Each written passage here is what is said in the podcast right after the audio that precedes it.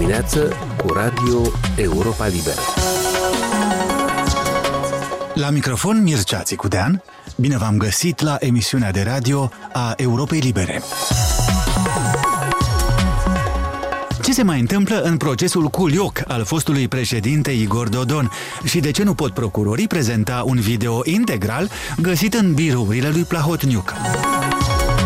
Afectată profund de fenomenul sărăciei energetice, Republica Moldova își face o nouă strategie pentru următorii 27 de ani, adică până în anul 2050.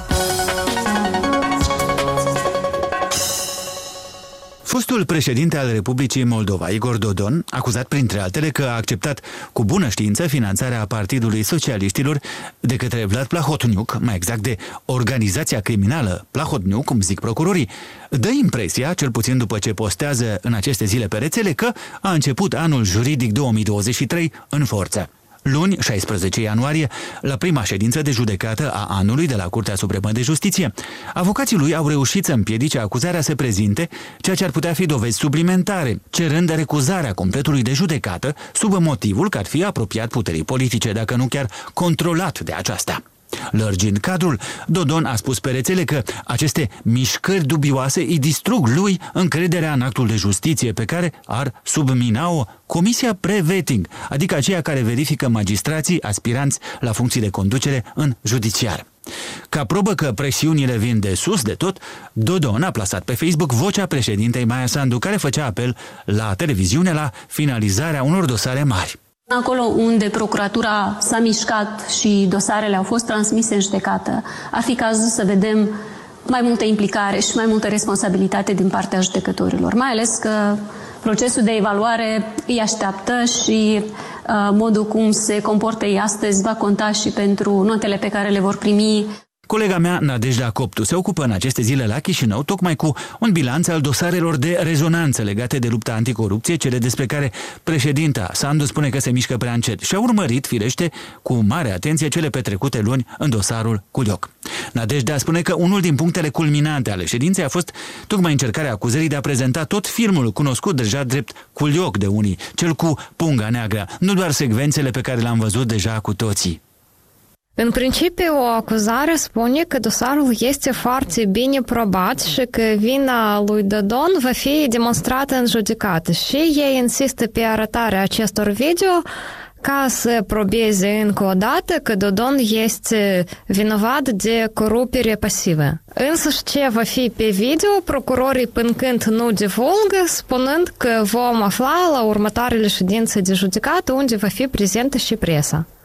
Și nu, nici măcar nu se speculează, Nadejda, printre colegii tăi specializați în uh, chestiuni juridice care urmăresc așa de îndeaproape procesele, nu umblă măcar zvonuri despre ce ar fi acolo așa de crucial?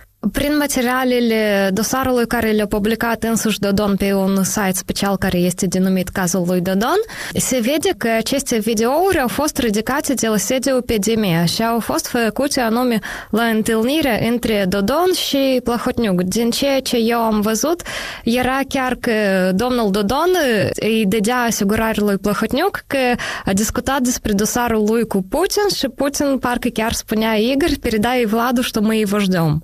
S-ar putea să vedem ceva din uh, acest gen la ședință de judecată. Cât de importantă a fost, Nadejda, recuzarea completului de judecată de către avocații lui Dodon? Dacă bine am înțeles, în felul acesta a reușit el sau echipa lui de apărători să evite tocmai uh, uh, arătarea videoului integral. Cererea de recuzare a fost respinsă, fiind recunoscută ca neintimiate. Deci, ei n-au câștigat nimic, doar că s-au prelungit procesul încă cu o zi sau două. Asta înseamnă, deci, că în cursul săptămânii da. actuale am putea uh, continua sau procesul ar putea continua pe calea pe care o doresc și uh, procurorii. Înțeleg bine? Următoarea ședință este fixată pe 19 ianuarie și procurorii foarte mult speră că vor putea, putea să arăte video, doar că avocații deja au spus că au mai multe întrebări la procurori și ce se va întâmpla la proces deja vom putea vedea doar joi. Tu ai făcut o trecere în revistă a proceselor de corupție sau legate de politicieni, dosarele mari, cum le spun unii dintre noi. În momentul de față, fostul președinte Dodon, câte asemenea dosare are? Igor Dodon are două dosare care sunt deja transmise în judecată. Unul este cazul lui Energocom, acolo el este învinuit de depășirea atribuțiilor în timpul când el era ministrul economicii în 2008 în Moldova. Și acesta este dosarul al doilea, în așa denumit culoc, care a fost pornit inclusiv în baza acelor videouri unde noi am văzut că Plahotniuc îi transmite o sacoșă lui Dodon. Pe acest dosar el este învinuit pe două capete de acuzare, este corupire pasivă și acceptarea cu bună știință a finanțării ilegale a partidului. Însă, la momentul investigației mai sunt ceva dosare.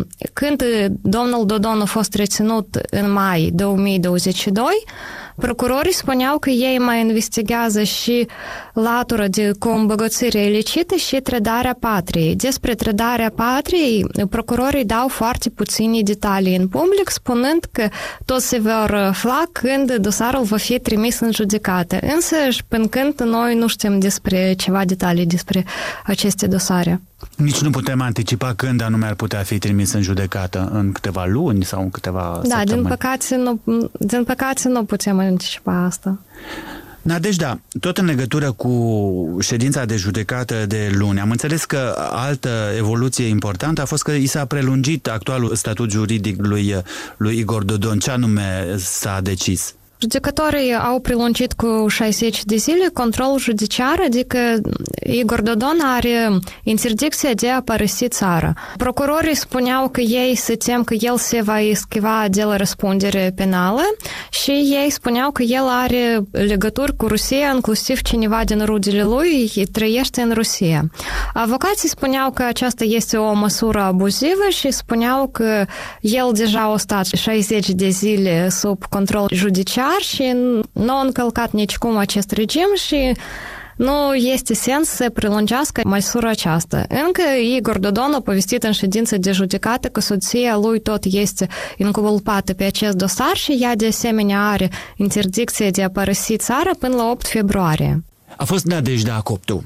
O trecere în reviste realizată de ea a principalelor dosare aflate în aceste zile în instanțe, dosarele cele mai urmărite de publicul larg, o găsiți pe pagina noastră de net la moldova.europalibera.org.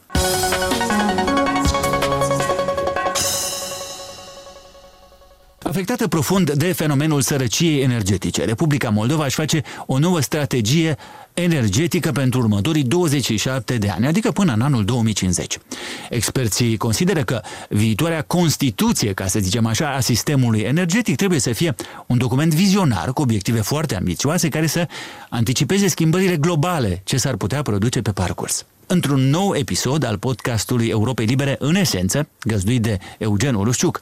Experta în energetică Marcela Lefter spune că tendința pe plan global este de a se renunța la gazele naturale, acesta fiind un combustibil de tranziție care va fi substituit treptat cu hidrogenul verde. În perspectivă, infrastructura de gaze din Moldova va trebui să fie adaptată la noul combustibil. Pe lângă contextul geopolitic, strategiile energetice din ultimii, să spun, 20 de ani vizează nu doar transformarea sectorului energetic, vizează în primul rând decarbonarea, tranziția către un sistem energetic verde, adică cum facem ca să nu mai poluăm, pentru că problema cea mai mare prezintă poluarea, de fapt, și lupta noastră cu schimbările climatice, adică cum reducem emisiile de carbon. Și atunci, în tot acest proces, ținând cont că energia electrică este responsabilă de poluare în dependență de țară, da, grosomodul 80% este responsabilă producerea de energie electrică, bineînțeles că accentul cel mai mare cum depoluăm sau decarbonăm societatea, lumea, deci vine în raport cu transformarea sistemului energetic. Deci strategia energetică, în primul rând, trebuie să răspundă țintelor climatice. Dacă am amintit de da. strategia energetică 2030, dacă ați monitorizat câte din obiectivele stabilite acolo au fost realizate în linii generale? Obiectivele mari strategice erau să asigurăm o producție locală, Bineînțeles că din surse regenerabile, că alte surse nu avem, ca să diminuăm dependența noastră față de producerea de peste Nistru și să asigurăm interconectarea țării cu România să avem cel puțin două linii de 400 de kV care să interconecteze de înaltă tensiune, ca să interconecteze Moldova cu România. Obiective care nu, Obiective nu, care nu, nu s-au realizat. realizat. Trebuia până în 2020 să avem prima linie Chișinău-Vulcănești deja funcțională și trebuia să avem, conform strategiei, 400 de megawatts de energie regenerabilă, preponderent eolian, deja în sistem. Ceea ce iarăși nu s-a realizat. Căror factori s-a datorat acest fapt? Din punctul meu de vedere, dar cred că este și evident, oricare eșec de a ne implementa, în primul rând este dorința sau nedorința politică. Deci angajamentele politice trebuie să fie nu doar scrise într-o strategie, dar trebuie asumate prin planuri de acțiuni și implementate de guvernele care tot au trecut. Deci nimeni nu a făcut o prioritate pentru a implementa aceste măsuri.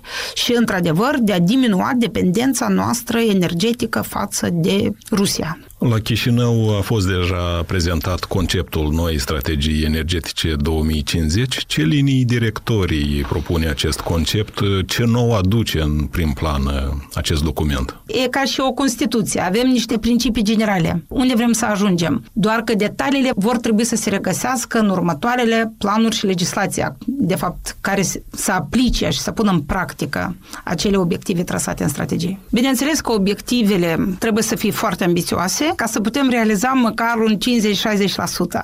Dacă o să le punem realiste, adică într-un scenariu, să spun, mediu spre pesimist, atunci și realizarea lor, dacă va fi în raport de 50-60%, vom considera că nu, nu am realizat nimic. Cum vorbim de neutralitate climatică, vorbim deja de 100% de energie regenerabilă într-un sistem energetic. Foarte multe țări încep să și le asume pentru perioade mai lungi, gen 2050. Noi, ca țară, nu avem nici foarte mare industrie, nici resurse naturale proprii și atunci, practic, este mai ușor să calculăm scenariile, pentru că în afară de regenerabilul disponibil și care este nu doar recomandabil, dar deja obligatoriu, Moldova este membru a comunității energetice din 2012 și, practic, toate directivele și regulile legate de piață de energie deja sunt implementate sau trebuie transpuse și implementate și Republica Moldova ca stat membru a comunității energetice politice. Contextul geopolitic impredictibil și politizarea resurselor energetice